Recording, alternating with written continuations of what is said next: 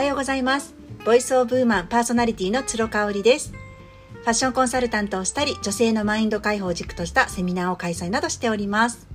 はい今日はですねえーと、私が大好きなテレビ番組ですね。あのこちら私の住んでいる関西ではカンテレであのフジテレビですね。フジテレビ系列でオンエアしているセブンルールあの好きな方もいらっしゃるんじゃないかなというふうに思ってます。もうね毎週ずっと欠かさず録画をしておりまして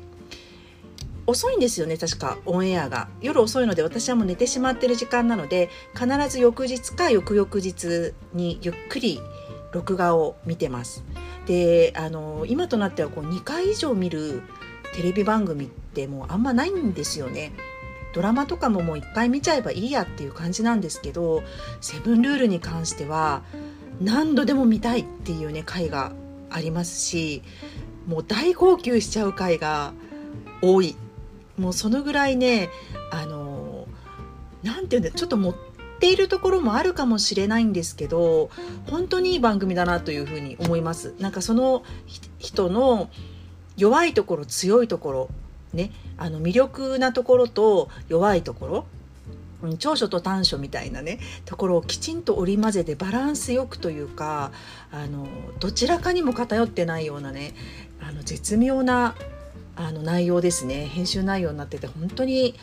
毎回毎回楽しみにしてます。であの栗原智さんでねあの栗原はるみさんのお嬢さんで、えー、46歳ということで私と同い年の、ね、方で料理家さんでいらっしゃるんですね。であの弟さんも新平さんっていう料理家さんでもう料理家ファミリーっていうことで。まあ、栗原はるみさんを知らない方は日本にはいらっしゃらないですよね。もう第一人者日本の家庭料理ですね。でまあはるみさん自身がもともと料理家を目指していたわけではなくあの家族にごちそうさま美味しかったよって言ってもらいたくって料理をやっていたそれが抜群のセンスを発揮したっていうことだったんですよね。であのそういったところで、まあ、食育の英才教育を受け続けていたあのともさんはやっぱ料理家になるってことなんですけどあのあんまりね今までスポットライトが当たってこなかった方かなっていうふうに思ってます。なので、まあ、娘さんと息子さんがはるみさんにいらっしゃってお二人とも料理家っていうのは知ってたんですけれども、まあ、新平さんの方はね結構雑誌に出たりテレビ出たりしていたかなっていう記憶がありますがともさんに関してはねほとんど私情報がなかったんですよで今回ねあの「セブンルール」でじっくり取り上げてくださって本当に素敵な方もうファンになりましたね。あのー、栗原はるみさんってどちらかというとこうナチュラルなイメージですよね。こう何て言うんでしょう強さもあるけれども本当にこう自然体っていうところが魅力なんじゃないかなと思います。でともさんもすごく自然体でいらっしゃるんですけれども全然はるみさんと違うあのベクトルで自分の個性を突っ走ってるっていう感じなんですね。まず髪の毛がねピンクなんですよ。であのー、36歳で築地の鮮魚店に飛び込んで修行をされてでその後その時の上司だった方あの年下の方ですねとあの結婚をしてお二人で、えー、築地に鮮魚店を出すっていうのが今の彼女のまあライフワークになっていてで、えーと、お嬢さんも6歳のお嬢さんがねすごい可愛いお嬢さんが1人あのいらっしゃるっていうことで。あの番組が始まります。でも最初からねあの栗原はるみさんのご自宅すごい素敵なねご自宅よくインスタとかにも載っているご自宅であの家族会まあ、これともさんの誕生日会らしいんですけれどもあの行われているシーンから始まります。でこれがねまた圧巻なんですよね。あの3人料理家がいるっていうところで、まあ、ともさんの旦那さんもあの鮮魚をね営む方ということでもう皆さんこう食通の家族ですよねでワイワイワイワイ言いながらあのご飯を作ってるシーンから始まってねもうそこからぐっと引きつけられますよね。わあ素敵だなっていう感じ。ただねあの友さん自体はあの2年前に乳がんを発症して、まあ、髪の毛全部抗がん剤で抜けてしまったりとかねあの一時は本当に死をあの意識したっていうことも中でおっしゃっていて順風満帆ではなかったっていうことなんですよね。うん、であのまあいろいろこうセブンルールなんでルールがこう進んでいくわけなんですけどもうすっごくいいんですよねサバサバしてるし、あの食べることが大好きなね感じが伝わってきてこう本当にライフワークライスワークではなくライフワークであの料理を楽しんでるんだなって今のともさんからはそういうふうに感じるような内容で番組は進んでいきます。でねあの4番目のルールでね4日に一度髪をピンクに染めるっていうねそのあの冒頭出てきて私がびっくりしたあ髪の毛すごいピンクっていうのに触れるわけなんですよ番組が。でこれもね理由がありましてあのまあもともとずっと髪の毛はこうカラフルに染めたかったらしいんですけれども、まあ、あの若い時はですねやっぱ栗原はるみさんの娘さんっていうことでこうクリーンなイメージであの売るっていうのをね、まあ、おそらくはるみさんがそれをお伝えしたわけではないと思うんですただともさん的に、まあ、空気を読んだっていうかあのきっとねマスコミとか編集の方とかあの世の世間がそれを求めていたっていうのがもう暗黙で分かっていらっしゃったんだと思うんですよね。あの何年か前のポートレートが番組で出るんですけども全然違う感じ、まあ、それもそれで美しいですけれども、まあ、この時はすごくこう母のあのためにっていうかね母の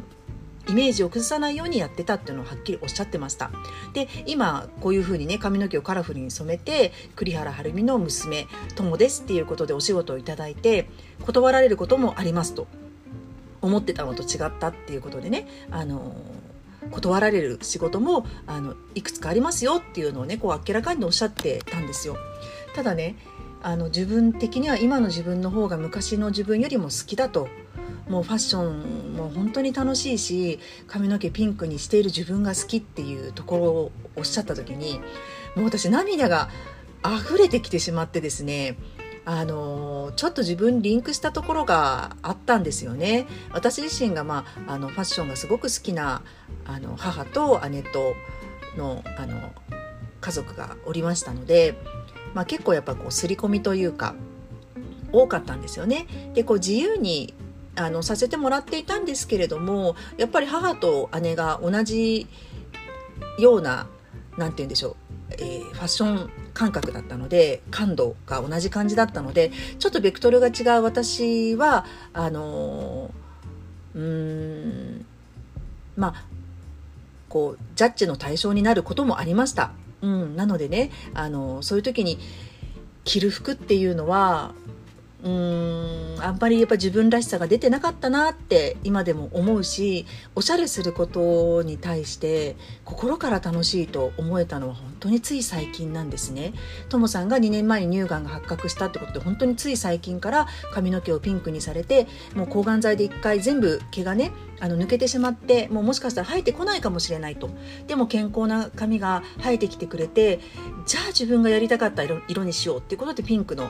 ピンクに染めたわけなんですけれども私自身もあの関西に来てですねその親元から離れて実家から離れて自分一人でこうファッションをあの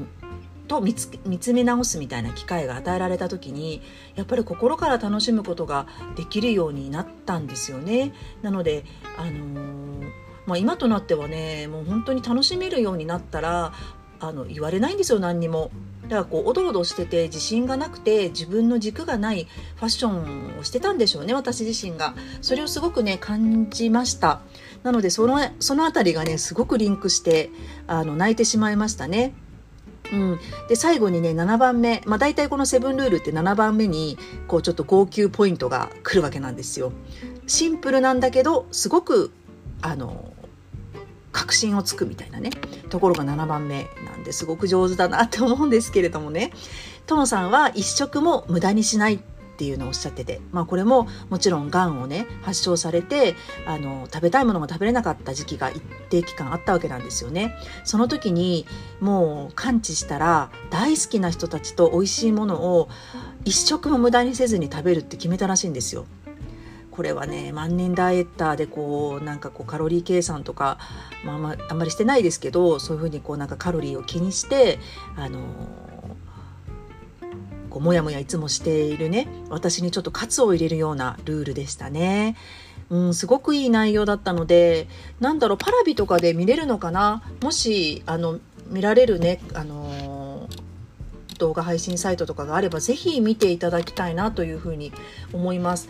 あのちなみにね本当に毎回すっごくよくってね私あのその前々回のジェラート屋の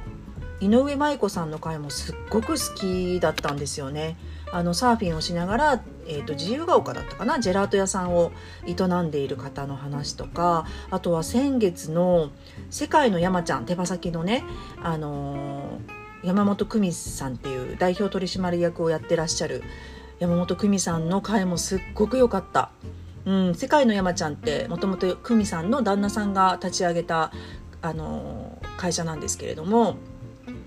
休止されちゃうんですよね。そうあの旦那さんが。で他の方の他の人の全く知らない人の手に渡るんだったらっていうことで専業主婦で全く経営経験のない久美さんが代表取締役になってで過去最高の山ちゃん始まって以来のあの売り上げを達成するっていうね偉業をされてるっていうところとかもねすごく感激しましたね。あのよかったらぜひ見てください。セブンルール見たことない方ぜひぜひ見ていただきたいなっていうふうに思います。はい。今日はここまでにします。ありがとうございました。